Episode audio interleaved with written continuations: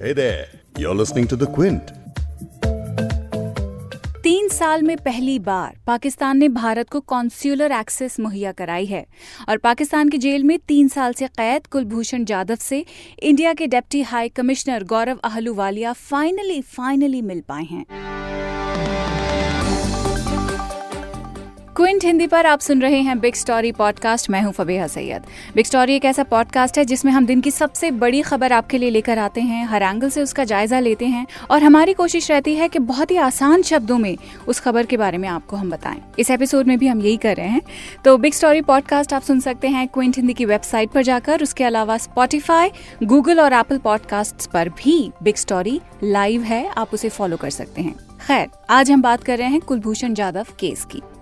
एक सितंबर को एक ट्वीट में पाकिस्तान के मिनिस्ट्री ऑफ़ फॉरेन अफेयर्स के स्पोक्स पर्सन मोहम्मद फैसल ने इस बात को कंफर्म किया कि पाकिस्तान मंडे को, यानी 2 सितंबर को, कुलभूषण जाधव को कॉन्स्युलर एक्सेस देगा। और ये जो एक्सेस है, वो वियना कन्वेंशन और इंटरनेशनल कोर्ट ऑफ़ जस्टिस यानी आईसीजे के फैसले के मुताबिक है। अब ये फैसला क्या है? इस साल 17 जुलाई को नेदरलैंड के हेग में इंटरनेशनल कोर्ट ऑफ़ जस्टिस यानी आईसीजे ने न सिर्फ़ ये फैसला सुनाया कि एस्पेनाज यानी जासूसी के आरोप में तीन साल से पाकिस्तान में जो कैद कुलभूषण जाधव हैं, उनको फ़िलहाल फांसी नहीं दी जाएगी। बल्कि साफ़ तौर पे ये भी कहा कि जाधव की गिरफ्तारी में पाकिस्तान ने वियना कन्वेंशन का उल्लंघन किया है। इंटरनेशनल कोर्ट ऑफ़ जस्टिस के आदेश के पंद्रह दिन के बाद ही पाकिस्तान ने भारत को कुलभूषण जाधव के लिए कॉन्सुलर एक्सेस का प्रस्ताव भेजा।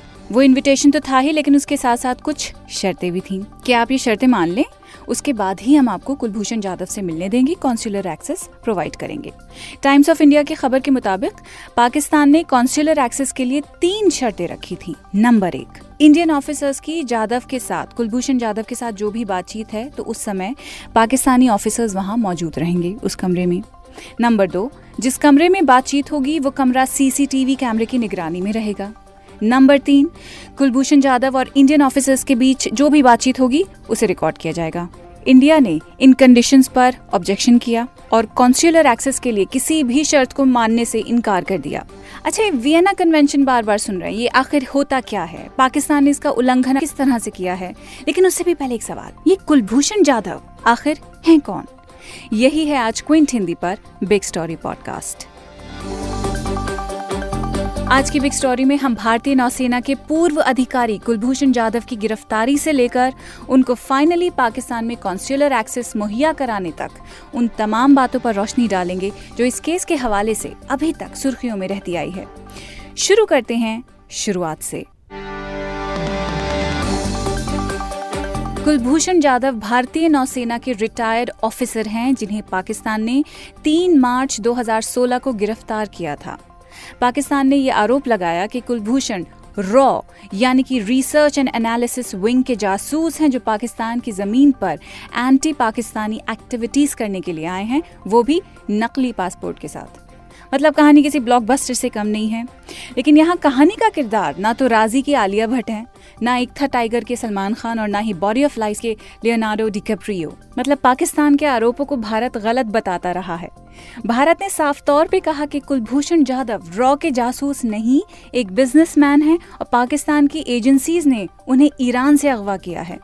आगे की कहानी हम आपको बताएँ उससे पहले सुनिए कुलभूषण के दोस्तों को जिन्हें तीन साल के बाद कुलभूषण को कॉन्स्युलर एक्सेस मिलने से थोड़ी सी तसल्ली हुई है।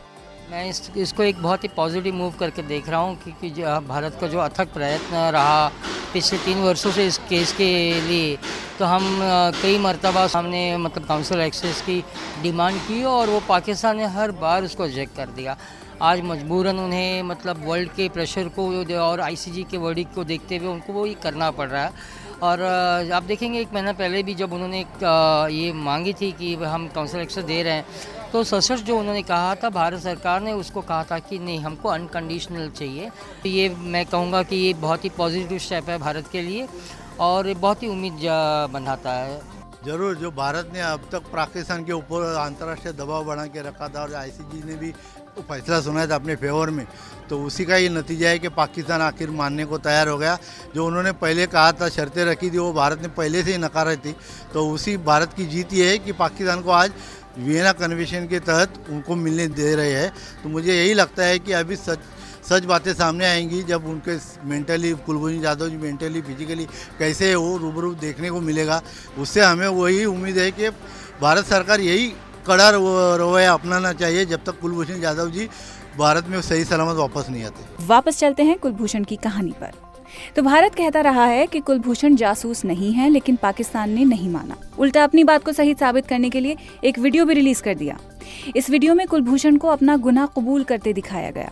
अब जब मुद्दई भी अपना हो, गवाह भी अपना और अदालत भी अपनी तो झूठ भी सच बना ही दिया जाता है ना? पाकिस्तान ने भी वही किया। और 10 अप्रैल 2017 को पाकिस्तान के एक मिलिट्री कोर्ट ने तीन महीने के क्लोज्ड ट्रायल के बाद जाधव को जासूस और आतंकवाद के आरोप में सजाए मौत सुना दी। भारत ने इस बीच कॉन्सुलर एक्सेस के लिए 18 मरतबा पाकिस्तान से रिक्वेस्ट की है कि चलिए आपने फौरी तौर पे गिरफ्तारी के बारे में नहीं बताया ना सही। कम से कम कुलभूषण जाधव के साथ जो कि एक इंडियन सिटीजन हैं हमें कम्युनिकेट करने के लिए एक चैनल तो खोल दीजिए ताकि इंडियन कॉन्सुलेट से कोई भी ऑफिसर कुलभूषण जाधव से जाकर मिल सके उन्हें किसी तरह से अ, मदद कर सके कोई लीगल असिस्टेंस चाहिए हो तो वो दे सके। लेकिन पाकिस्तान ने हर बार भारत की इस मांग को सिरे से खारिज कर दिया। दिसंबर 2017 में जाधव की माँ और उनकी बीवी को सिर्फ़ एक बार उनसे मिलने की इजाज़त दी गई।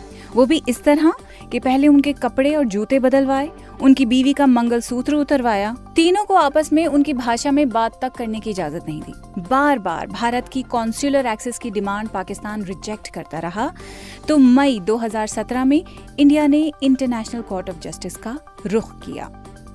फाइनली 17 जुलाई 2019 को इंटरनेशनल कोर्ट ऑफ़ जस्टिस यानी आईसीजे ने अपना फैसला सुनाया और कहा कि पाकिस्तान ने वियना कन्वेंशन का उल्लंघन किया है।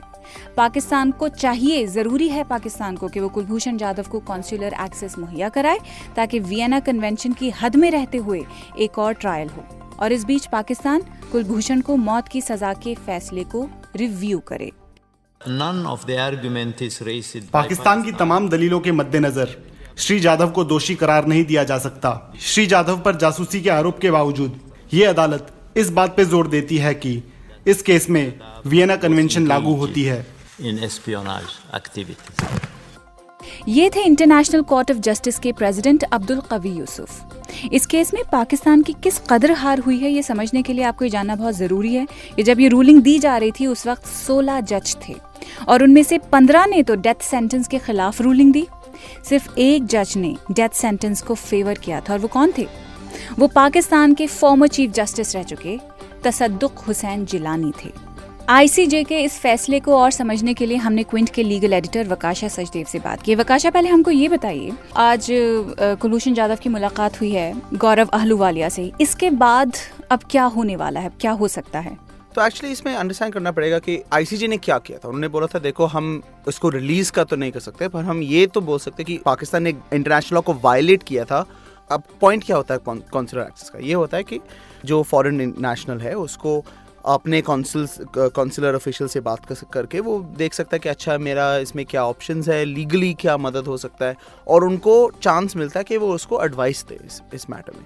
मेनली इस बात में ये है कि कोर्ट ने बोला कि हम उसको रिलीज़ तो खुद नहीं कर सकते पर यहाँ पे एक इफ़ेक्टिव रिव्यू प्रोसेस होना चाहिए कन्विक्शन और सेंटेंस का।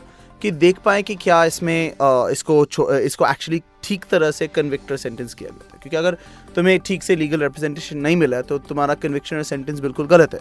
ये एक्चुअली इफ़ेक्टिव नहीं हो सकता। तो इसलिए यहाँ पे एक पूरा अपील्स प्रोसेस होना पड़ेगा और ट्रिब्यूनल को ठीक से एक ट्रिब्यूनल या हाई कोर्ट जो है पाकिस्तान में उनको ये मैटर को फिर से सुनना पड़ेगा।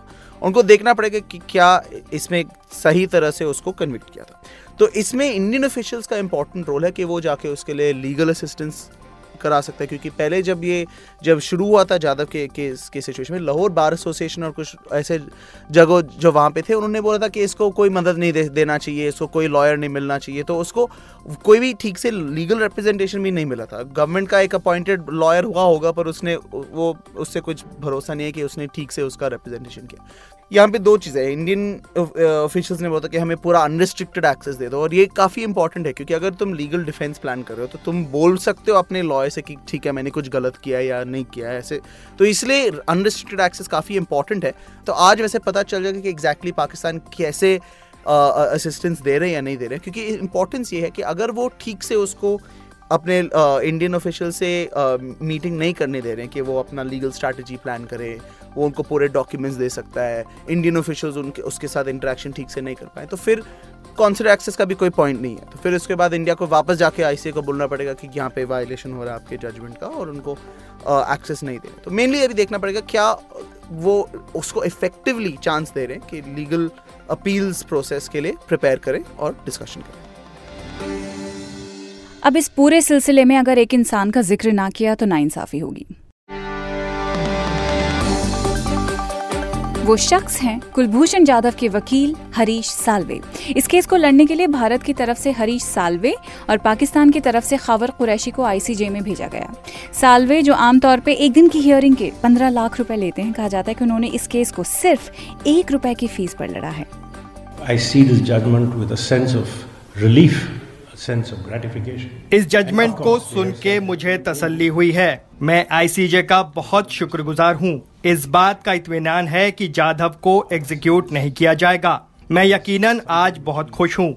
ये हम सब के लिए एक ऐसा मोमेंट है जिसमें हम जाधव की मदद कर सकते हैं कि उन्हें इंसाफ मिले और उनका एक फेयर ट्रायल हो। To help justice, ensure he has a fair trial, तो अब तक जितनी कहानी हमने आपको सुनाई है, उसमें वियना कन्वेंशन का ज़िक्र बार बार आ रहा है।